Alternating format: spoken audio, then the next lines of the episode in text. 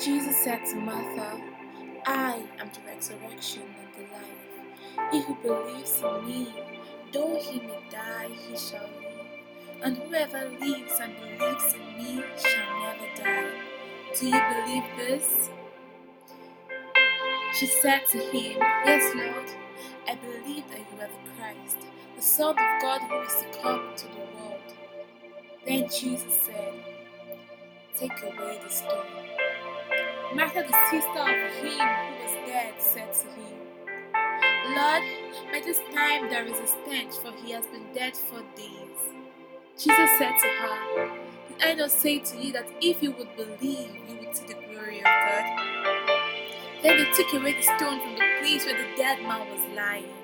And Jesus lifted up his eyes and said, Father, I thank you that you have heard me, and I know that you always hear me.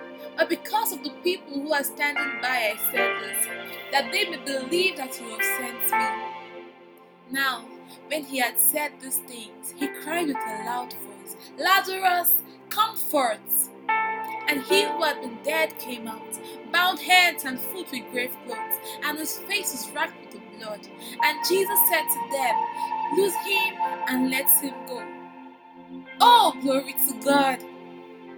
Therefore, in the name that is above every other name, the name of Jesus Christ, our Messiah, our Savior, the Son of the living God, we prophesy to every dead area of your life dead wombs, dead tissues, dead organs, bones, marriages, businesses, ministries, dead dreams and visions, dead systems, dead economies, dead institutions, dead and dry lands, dead nations. We declare, come alive. We speak to every situation that seems hopeless and beyond redemption.